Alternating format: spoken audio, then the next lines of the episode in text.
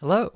Today I chat with Minn Kim, who was an investor with On Deck and Bloomberg Beta, and now leads this awesome thing called Dialogue, which is like a community, just like community hangout stuff. And I go to their writing club here in San Francisco, which is really fun.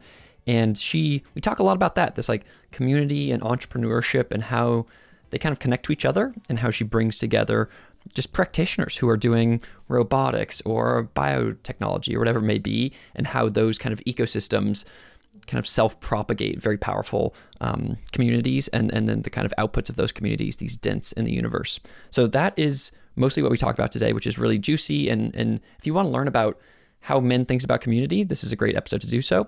She also we also talk about her actually her main her day job these days which is called plymouth uh, which is a way to help high skilled labor uh, get visas in the us and so these are o1 visas and it is just like the us immigration system the whole way down is extremely frustrating. Um, and it's just Minn's working to to uh, beat it, which is really really sweet. And so starting to make it more transparent, faster, all these things. Um, we learn a little bit about Plymouth and how she's kind of helping make uh, U.S. high skilled immigration uh, better because it went from 11 million to 3 million um, and after the Trump administration. So it's like we need to get that thing back up to to 10 million and actually to something more like 100 million. So um, excited for all of that and uh, its connection to the abundance agenda. And enjoy today's episode with Minn. Thanks.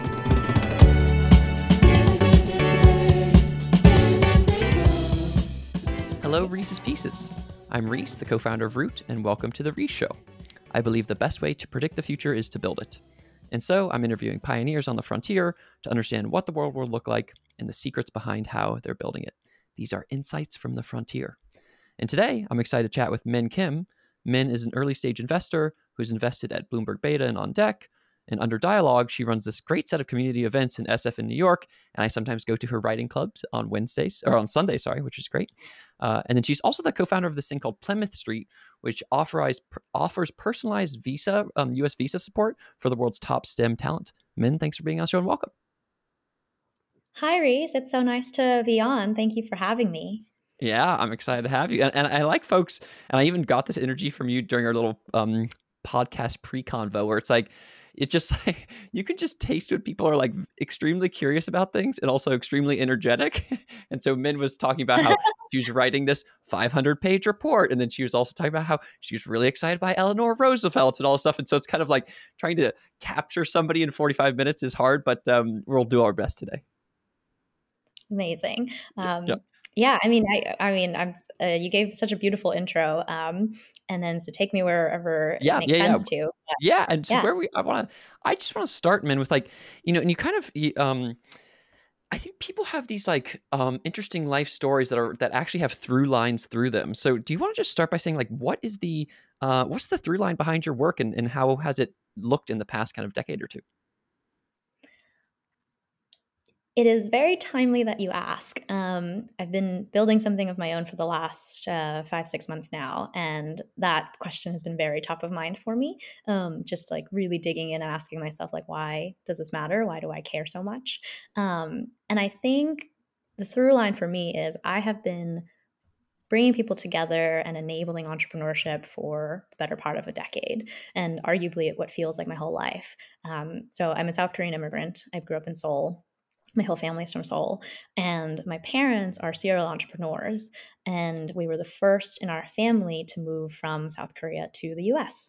And it didn't really dawn upon me how, like, what an incredible, like, story um, my parents have and how much that that's influenced my own trajectory and my own career ambitions um, until like more recently as i've like grown into adulthood and really started to like ask myself some deeper questions about like who am i? Um, uh, but yeah my parents are two like incredible people who are my heroes and um, watching their in, like immigrant entrepreneurship journey has certainly uh, influenced my own Cool. And, and what um so it's like yeah, and you have this kind of you know bringing you know a community or entrepreneurship through community or something like that is is mm-hmm. like the, the a yeah. through line. And so tell us more about this um uh, the you know your parents as these role models, and, and actually, Minn and I were chatting about before the show, Eleanor Roosevelt and how like matriarchs are very helpful in society and stuff like that. So like, and, and you said that you had these powerful matriarchs that were good models for you. Tell us about like what your parents or grandmother or mothers were as as role models and how that kind of impacted you. Well, I was raised by my grandmother because both my parents were working when I was born. And then when I moved, and then my parents um, met when they were in college and then got married like a year later. And then like a year later, like had me. Um, and then a couple years after that, uh, moved to the States. And I think back to what what a giant risk that must have been for my mother um, in marrying this man who was like kind of crazy and like started a company and was like, I'm going to move to the US um, where I don't know anybody, um, don't speak the language, and you're going to, you know, we're going to go together and we're going to build, we're, we're going to raise our family here. And I think there are genuinely like moving stories about um, individuals and families who've moved here because they're escaping from you know like war or like conflict in their um, in their home countries. But for us it was like very much the american dream. Like we came here to thrive um, not just survive. And i think um, so much of my childhood and early adolescence was defined by having really strong role models in my parents um, and my mother in particular and my grandmother where uh, they really set the tone for nothing is owed to you. Um, you build, like you reap what you sow, um, and everything. Like we are here because we're here to earn our futures, right? And I think that that mentality and that cultural attitude is something that um, I like carry with me. Um, and it's very reminiscent to like my other like historical hero eleanor roosevelt who also happens to i think have this like very salt of the earth type attitude about like nothing is owed to you and um you know it is like it is your responsibility and you are accountable to your actions and being a being a role model in your community. And if you can't be a role model in your community then who are you to aspire to be a role model or an influence like on anybody else right? You have to like take ownership over your life and the people right directly around you first Hmm, cool. Yeah, interesting. It's like so. A, it's it's it's awesome that um, and I like the yes, survive versus thrive um things. That's yeah, that's why people move here. sometimes like yeah, you're running away from stuff, and sometimes you're moving. Every you know, one of my mentors has always talked about um this guy Zach Neese like a fro two. You're always mm-hmm. moving from something and towards something, and um and so you guys were more the towards, you know, and in, in the kind of like you got to earn it, and you got to. And, and I think about you know um my sometimes I think about you know myself or whatever. It's like, do I have actually? I don't know. I don't. I mean, I mean, the, the thing that someone might there's some kind of like classic immigrant story there. There might be a classic kind of Asian mm-hmm. story there. Like for me, as like a random white dude born in America, I'm kind of just like I'm just like a cis white hetero rich, you know, upper class. Just like I was just everything was given to me, and so I think I. But I think there's some truth to that, which is just like when you when you are born in um, abundance or whatever, you kind of don't need to earn your way. You kind of are already given a platter. you just kind of accept it for what it is. Or on the flip side, yeah, I mean, on the flip side, I can say that I think right now we're in this like beautiful cultural shift. I think about, you know, Derek Thompson at The Atlantic writes a lot about like the abundance agenda. And a very good friend of mine, Noah Smith, is like a brilliant economist who also writes a lot about these topics. And um, I think for the people who were born here, you know, um, in contrast to the traditional immigrant story it's recognizing that freedom and uh, like uh, and and abundance and like um and like the gift that is uh like the country that we live in is um has to be protected right? And so and has to be continuously invested in and nurtured. Um, and so we can't just rest on our laurels and ex- assume that i don't know like construction doesn't need to happen anymore because like we already have buildings and homes. It's like no that's not you know generation after generation like we have we have to persist in building like literally building. Yes totally yeah and i think i think it's a kind of like a constant um, raise the bar energy where you need to yeah and and, and for people for listeners who haven't mm-hmm. checked it mm. out we've had some past um, podcasts with YIMBY folks and whatever but yeah the abundance agenda abundance um, economy all that is very that will be a good thing that is happening within uh, the U.S. government uh, both at the California San Francisco and then hopefully you know federal level which will be very juicy and and it's I think yes this kind of thing where it's like when you're even when you're given like a life that's pretty good, you're in America. It's like, no, you need to consistently raise the bar and be like, no, we can actually do amazing things and like let's dream ambitiously and then kind of make that happen. So tell me, Eleanor Roosevelt, how did what was eh, what was her? I know very little about Eleanor Roosevelt, and the listeners, I'm not sure if they do either. What what was her deal, and why? How was she? She was like pull yourself up by your bootstraps kind of person, or what was? Why do you? Why is she a, a mentor? Oh, um, I mean, I won't. Uh, she has. A, there are some very great biographies written about her, um, so I will not do them justice. But high level, I'd say she reimagined. She she did not want to be first lady um, when FDR became president. Um, she felt that it the role was not her, um, and so she reinvented it. She she recognized the importance of you have to do the thing where you are playing hostess and you're um, inviting like all the delegates to the White House and you know being like proper you know in that role. And she was also incredibly active as a community leader, as a civic, uh, civil rights activist. Um, at times, she publicly disagreed with her husband. Um, and then she herself went on campaigns and um, represented him in his stead while he was really sick.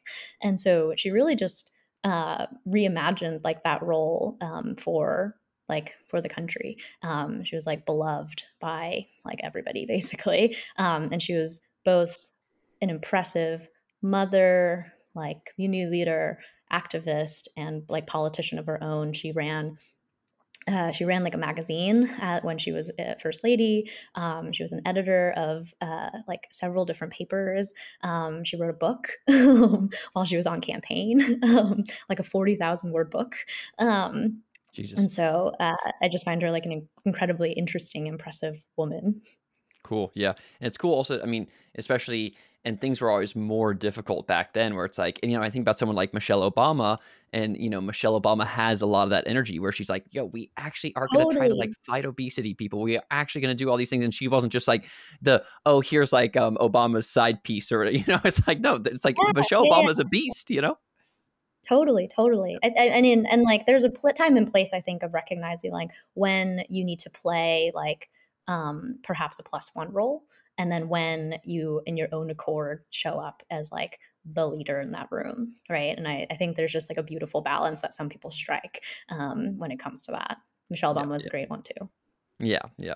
Um, so let's let's kind of um, zoom out back to the kind of your kind of through line of community through on you know entrepreneurship through community or community through entrepreneurship or you know the, the co-evolving feedback loop between those things. Um tell me more about like i guess like you're bringing you have these event series that like bring people together. You've done this investing at these other places.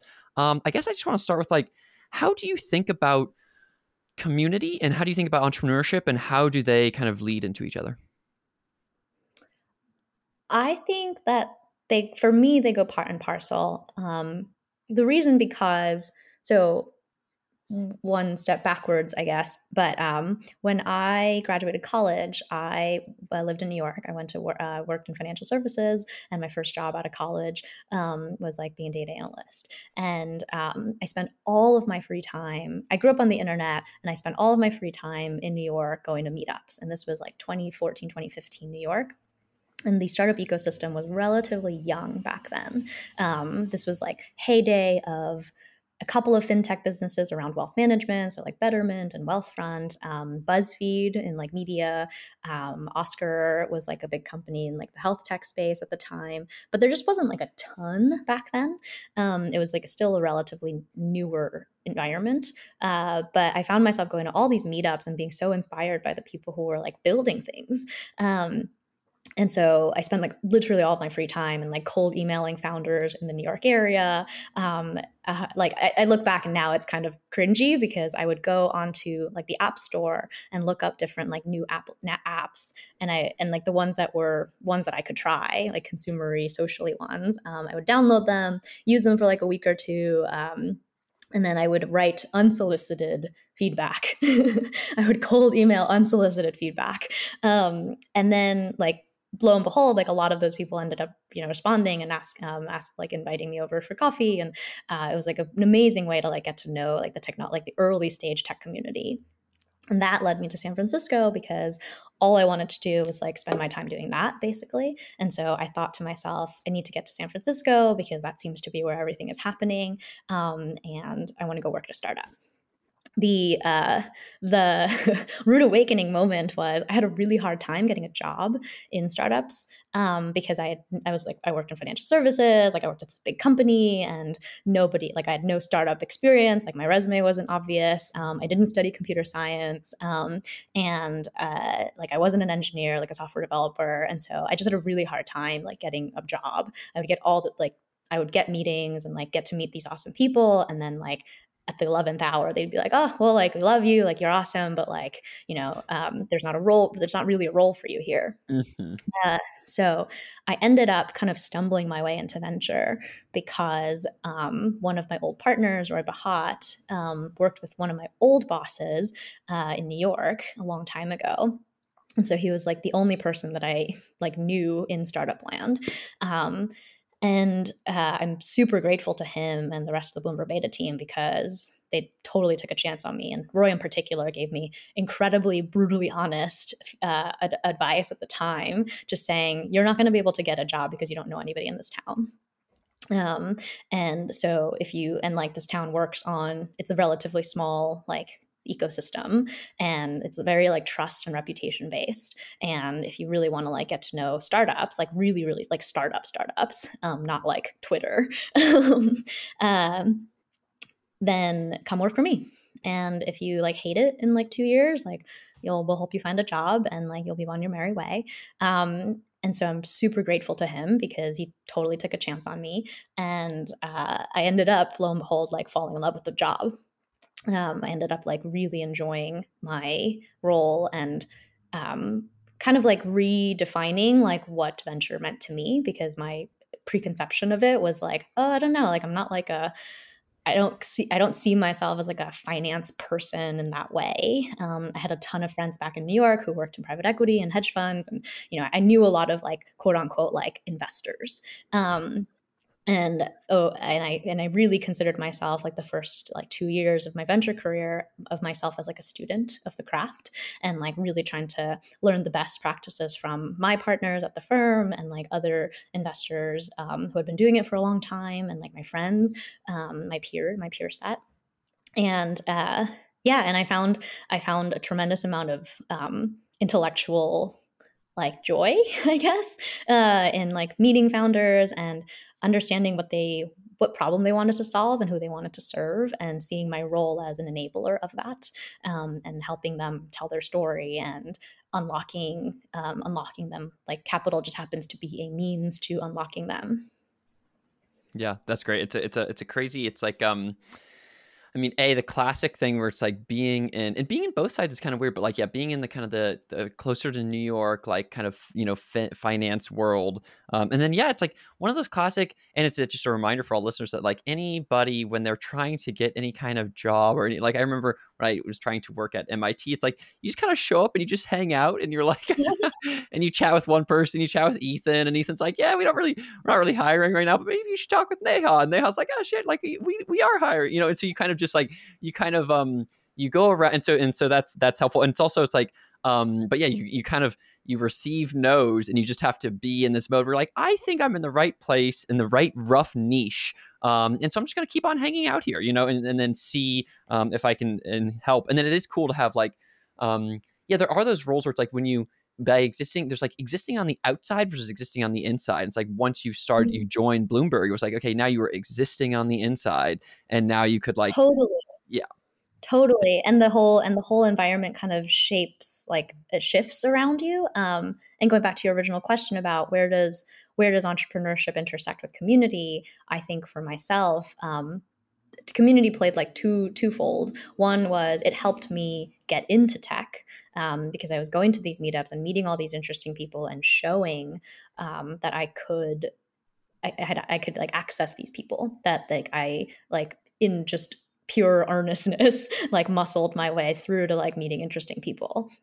And then once I was in venture, I really felt strongly that the people who knew who had the best insights um, or rather insights are best shared amongst practitioners. Like you get the best like juiciest sort of like real time information about what's working and what's not what's hard what's easy um, when you get uh, small typically like small-ish groups of um, of practitioners together. And so for my like selfishly i wanted to be in that room and the best way i could be in that room as a quote unquote not practitioner um, was to be the curator of that right? And mm-hmm. so I started hosting a lot of like dinners, like themed kind of eight to 12 person dinners around, you know, um, what, uh, like, what's the current state of like open source software development? Um, uh, at the time um, uh, when i was at bloomberg beta we spent a lot of time looking at like machine learning applications and developer tools and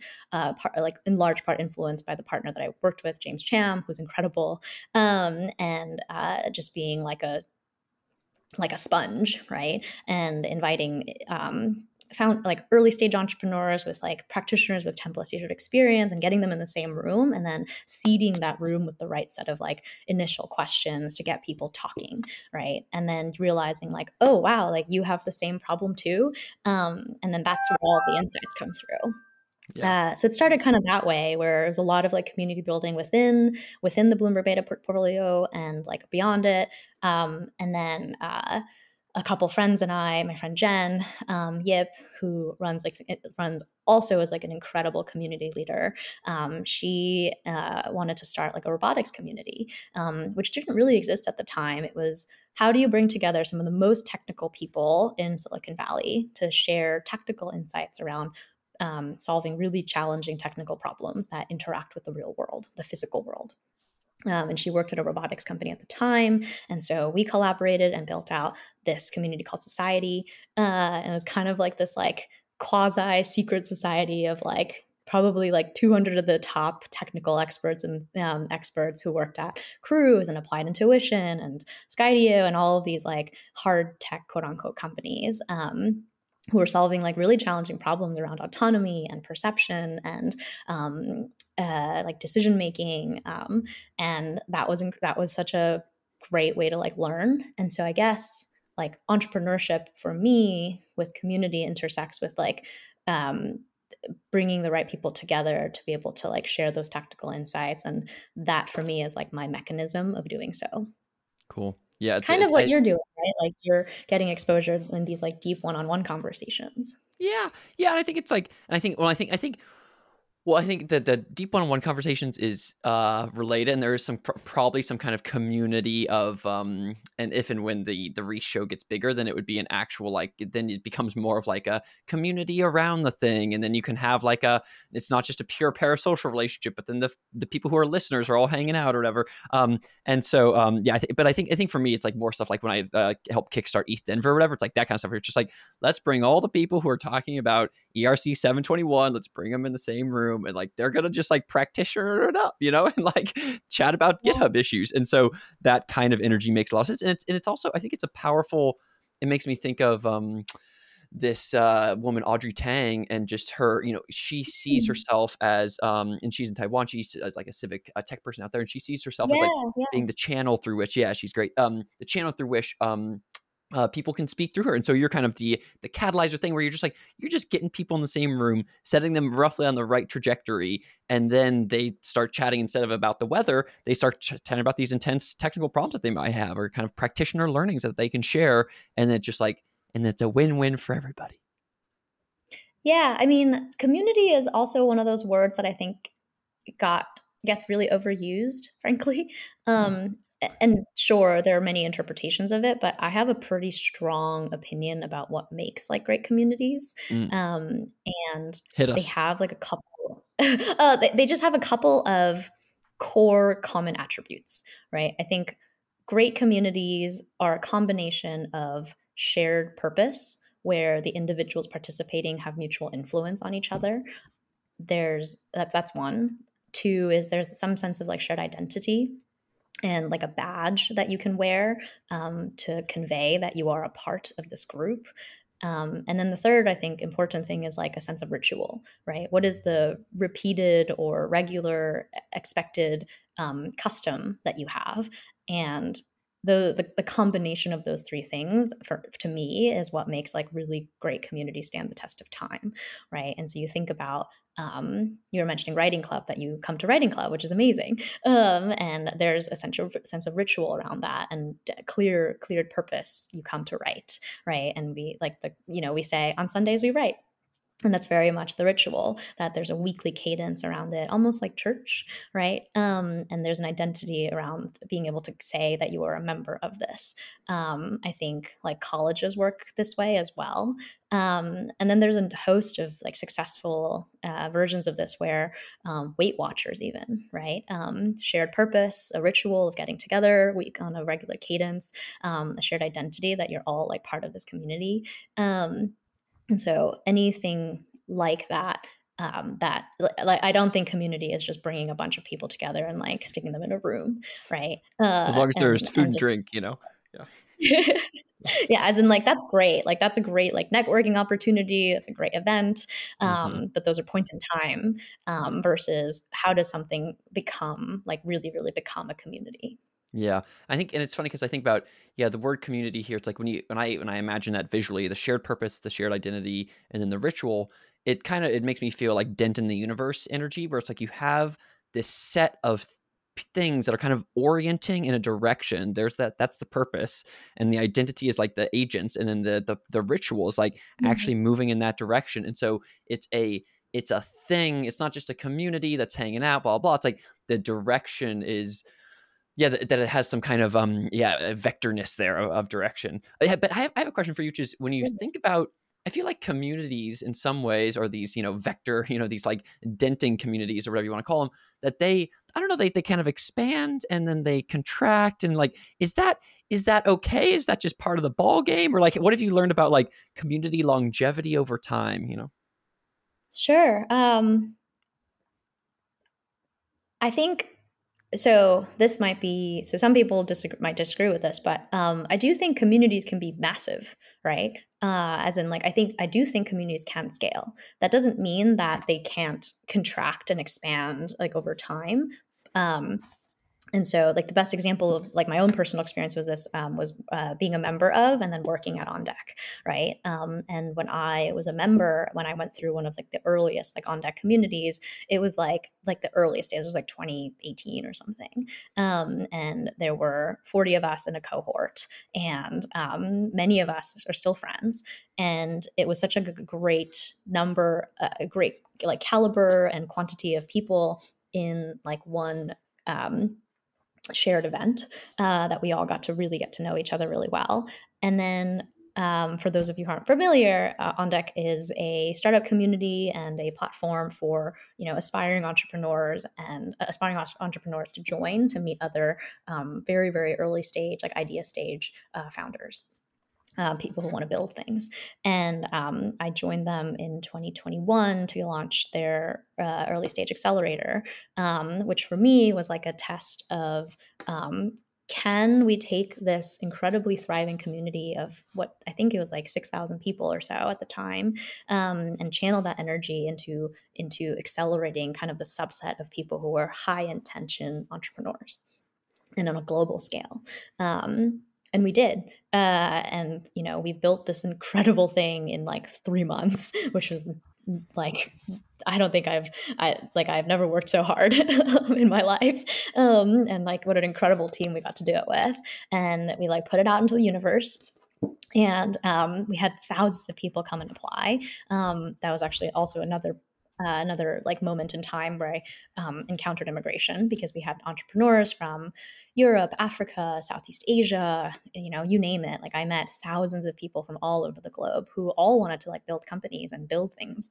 Um, and so it, uh, to your question about like our community is it okay for communities to like grow and, and contract and so on and so forth like absolutely um, you think about colleges and universities um, they have massive alumni bases. You think of churches um, across the country who like that withstand the test of time as well. I think the trick is that as communities grow, you need to help maintain a sense of closeness, like on a local scale. Um, I think companies are a really good example of this, where companies that grow really large, um, we were fortunate to be like at Bloomberg Beta, we were early investors in Flexport, for example. Flexport's a massive company now. It's been like almost 10 years. And um, it maintains a sense of like what it is like on the at the employee level because there's a shared identity and a culture that persists across the company and then each office might have its own flavor because the office in uh, Singapore is different than the office in San Francisco, um, and uh, and there are like local localized like leaders within each office, for example. Mm-hmm. I think I can't remember exactly who it was, uh, but there's there's like a great podcast, I can't remember, about how Stripe did this as well, where as mm. Stripe started to scale, um, each local office maintained a sense of its what makes it special right and so all of the snacks inside the tokyo office were like you know like the local snacks in japan versus like the ones in london um, and so while everyone shared this identity about like stripe as a community and as a collective um, each office got to maintain its sense of uh, own identity and so it got to have like a badge of its own Cool. Yeah, that's interesting. It's like, yeah, you.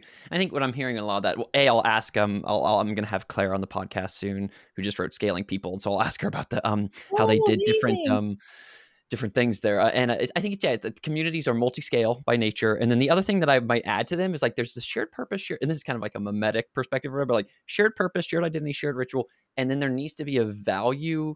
In order for the thing to self-propagate, it needs to be making it mm-hmm. needs to like um, either it, it be making money or be like pulling in attention some amount of capital whether it's mm-hmm. financial capital or something else it's like you can have some shared purpose identity and ritual but then if that thing is hanging out for a bit but then it doesn't have it doesn't continue to capture the um, hearts and minds or capture financial things then it kind of naturally dissipates and so you kind of uh, and that's why some of these startup companies or communities or whatever are so powerful because they have the kind of money on the back end. Um, but I want to I want to ask a question here and kind of mm-hmm. transition to the you talked about immigration stuff and and I do want to chat about that because there's nothing that's when I I just the immigration system is such bullshit, you know. And so whether it is the um uh, at the at the, the lower level, I had these um folks who lived uh, my house is kind of like this restorative justice house. A, a, bunch of formerly formerly incarcerated former lifers live with me, and then we also are like a place where um, we have uh, these three these two folks from uh, Africa, West Africa, who are homosexuals who are running away from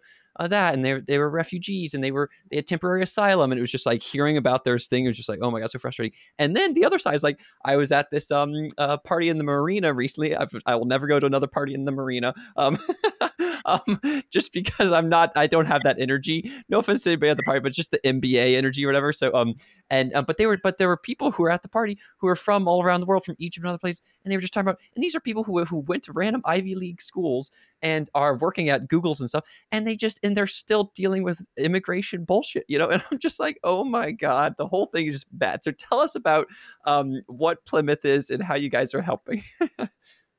Sure. Oh gosh. Um, I have so many thoughts on what you just shared. Um, so, um, my co-founder and I are both um, come from startup backgrounds, startup and venture backgrounds, and so we started an organization called Plymouth Street, where we help the world's top talent navigate U.S. immigration with much more transparency and speed.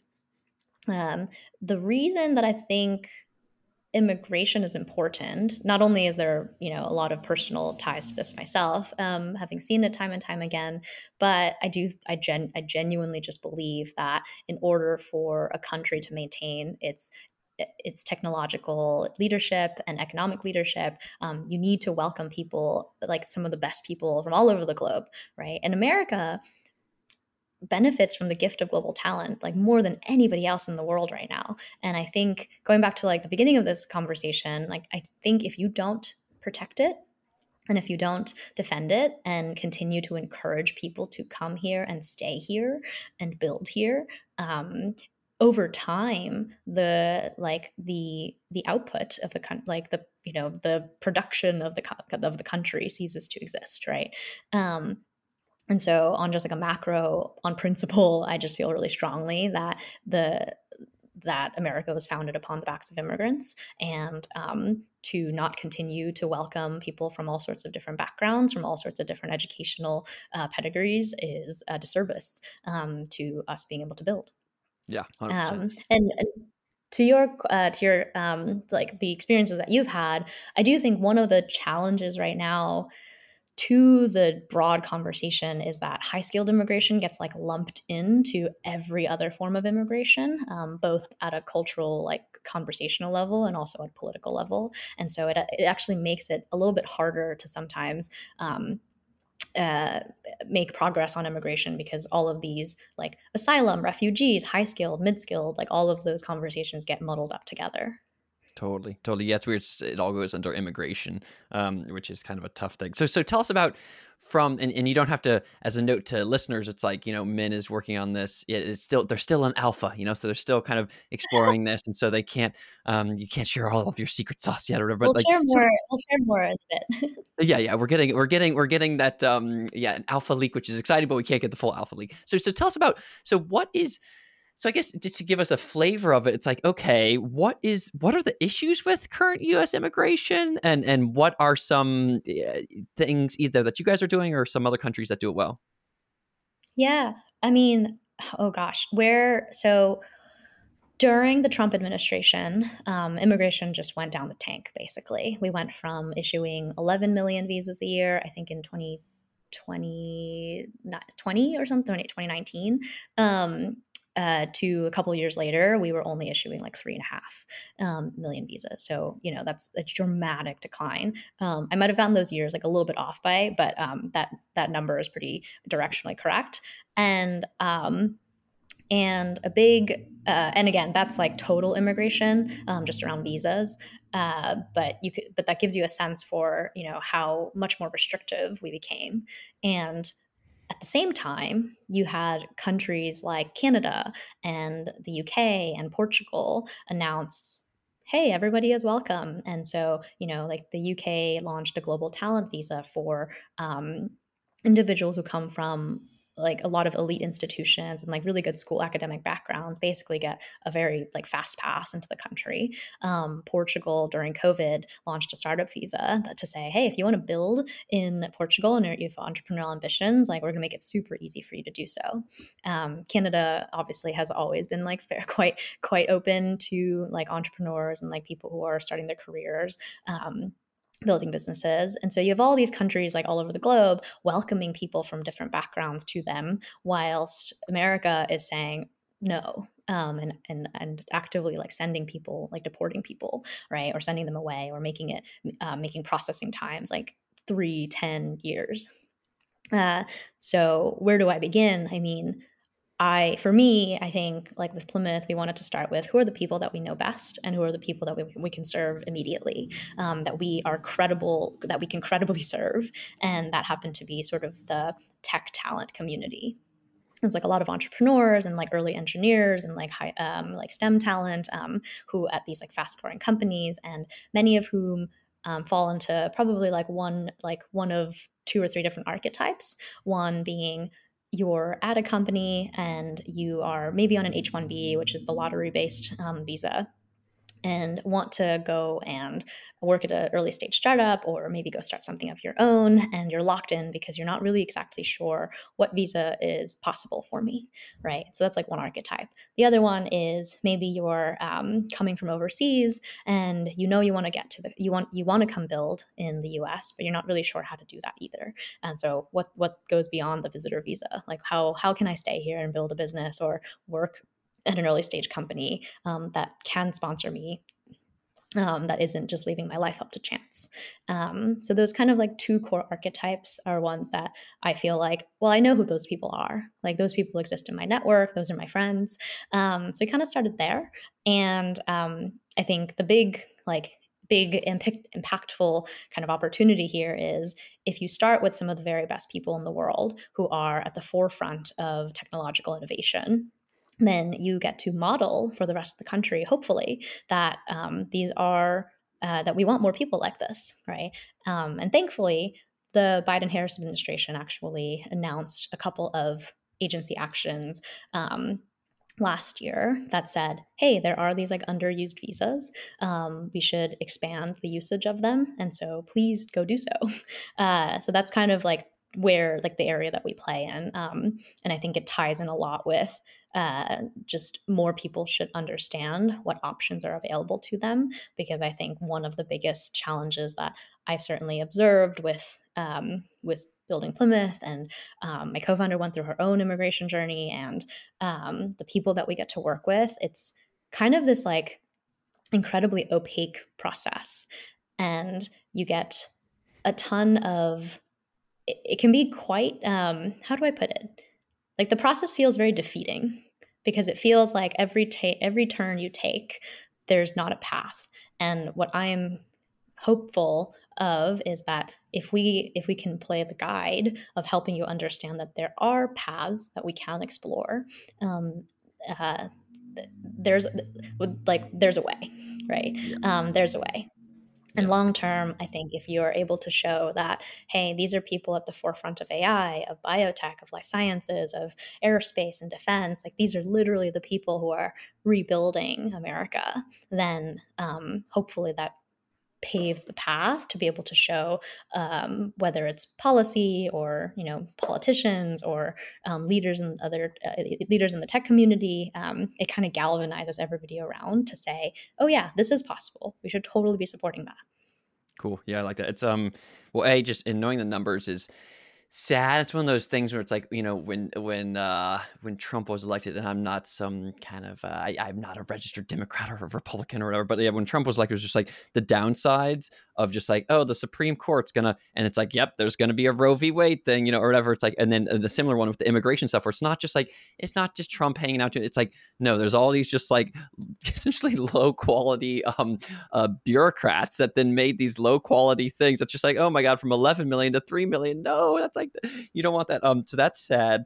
And yeah, I think I mean I just yeah, as you said, knowing those people. One of my friends who's worked at Fidelity for a long time, and he just he's such a startup energy he has so much and he's just mm-hmm. like but i literally cannot i'm in the like indian waiting line i've been there for 10 years you know and like and i can't if i wanted to go do something else i like i have to i'm like my h1b is through fidelity you know so it's like i'm being protected by the system and so and those things for the listeners I would every word that Minn was saying, you know, not it was I was just like I, I was just like eye rolling and frustrated. I was just like, and then that and like the opaqueness and the it's so crazy, it's so bad. But so that sounds good that there's making it less opaque, making it more transparent, helping people fast track people through it. So tell me from like a I want to, I want like the big picture here, the kind of abundance agenda, kind of raising the bar, like what's the winning coalition that we're going to be able to do like 20 years from now, what should a like high skilled um immigration look like in the US?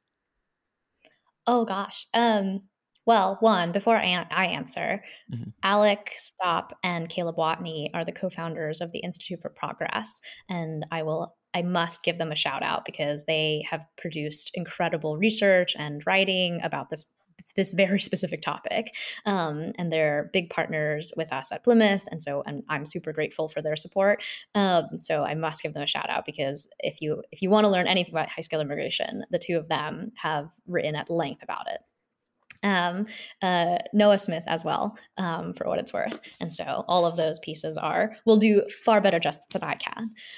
But um, if I were to answer 20 years from now, I mean, low hanging fruit things, right? Where we people come here because we have some of the best educational institutions in, in the world. Um, every single person graduating with an advanced degree um, in any STEM field and STEM should be interpreted like super broadly, right? Because we have all these emerging industries and uh, that should be that should count towards, you know, whether it's like cloud computing or quantum or um, you know different different subsectors of machine learning. Um, all of those count or should count within like the STEM interpretation. And every single person graduating with like an advanced, hey, why not even just a degree, right? Any degree should be able to stay here for much longer than they do today right? Um, a lot of a lot of students with those stem fields get to stay here on opt um, if they uh, up to which i believe is up to three um, up to five for certain certain fields. Um, but yeah everybody should get like green cards basically. Um, that's one where we should reward the people who come here to advance their academic careers to be able to stay here and apply that academic insight to their professional careers. Um, i think anyone who has entrepreneur i think there there's been a 20 year initiative and effort around um, expanding like what is like the entrepreneur startup visa effectively in the us um, and i think that has like come and gone frankly right? Because it's like a huge policy upheaval um, up, uh, overhaul. But hopefully in the next like 20 years like if i could wave a magic wand like that would be incredible that people who want to start businesses have a path of doing so here um, uh, which is much faster and easier I, like i genuinely think that when my parents and i came here my dad started a company in South Korea and moved us over here by establishing like a subsidiary so that he could come in on like an executive visa as a foreign foreign corporation.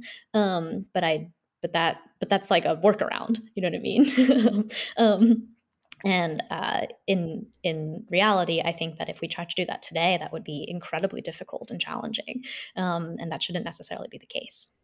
Yeah, yeah, yep. Got it. So yeah, it's um and it's just simple things. It's like some some of those are just so yeah, as you said, the low hanging fruits. Like if you're here and you spend six years on some biotech PhD and you know all about that and you want to do work here, what kind of idiot yeah. country would you would would say no you have to leave pretty soon you know? It's like what are you doing? Oh my god. So so uh, that all sounds good. Thank you for your service and i hope it all goes well. I want to ask a final as we wrap here um, a quick little overrated underrated um, which is uh, i'll just ask the thing and you'll say you know you're whether it's overrated or underrated and then you will um, give like a one sentence for why. Uh, so do you think that working in the us is overrated or underrated? Oh underrated Underrated, totally. Why? Come here.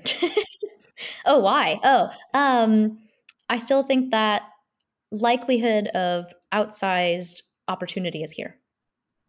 Yeah, exactly. Yeah, there's a nice graph uh, from someone recently about just like the amount of patents made by people, like when they're in their foreign country and then they come, you know, here to this high skill place. And then if they stay here, they have like three patents per year. Well, if they go back home, it goes back down to like, well, you know, like two or whatever. So it's like, so yeah, it's very, um, very helpful. Uh, what about, what about San Francisco specifically? Is that um, overrated or underrated as a hub for talent?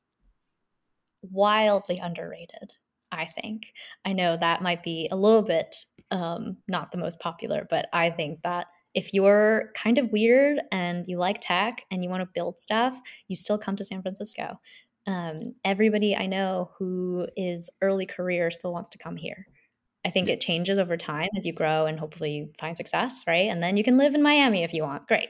Um, go forth. But um, I've been long SF for a long time now, and I still continue to believe that it is still the very best place for techno optimistic buildery type people to come.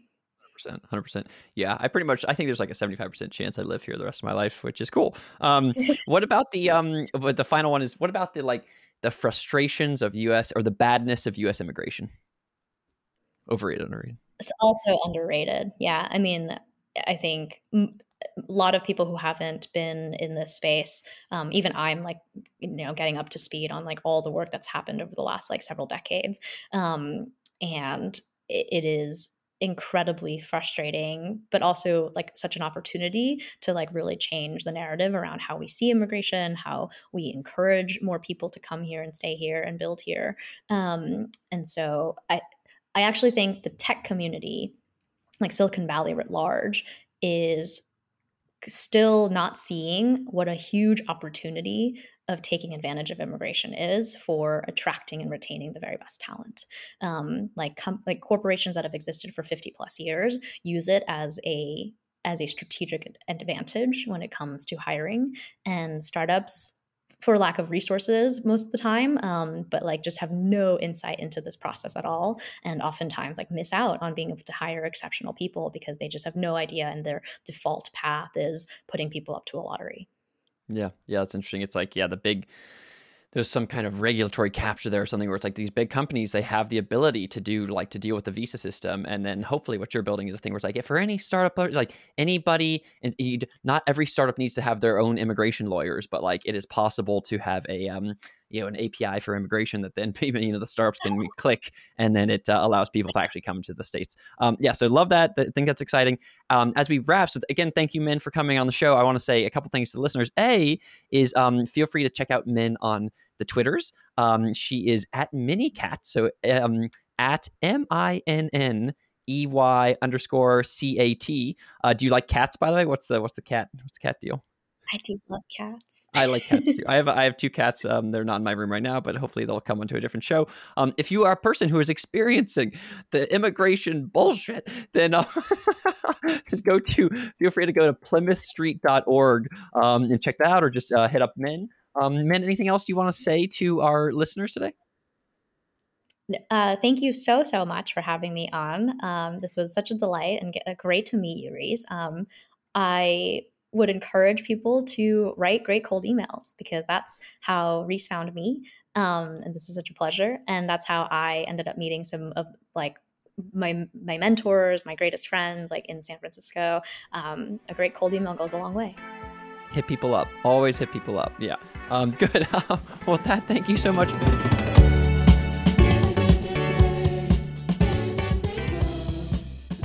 Thanks so much for listening today.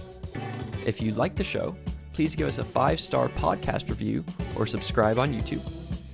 And if you'd like to chat about this episode with a community of amazing, smart, ambitious, divergent people, come on by and join our Discord.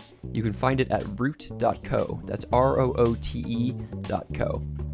And then finally, if you'd like to contribute to these ideas being shared more widely in society, you can support the podcast production team at patreon.com slash Rhys Lindmark. That's patreon.com slash R-H-Y-S-L-I-N-D-M-A-R-K. Thanks, and see you here for the next episode. Bye.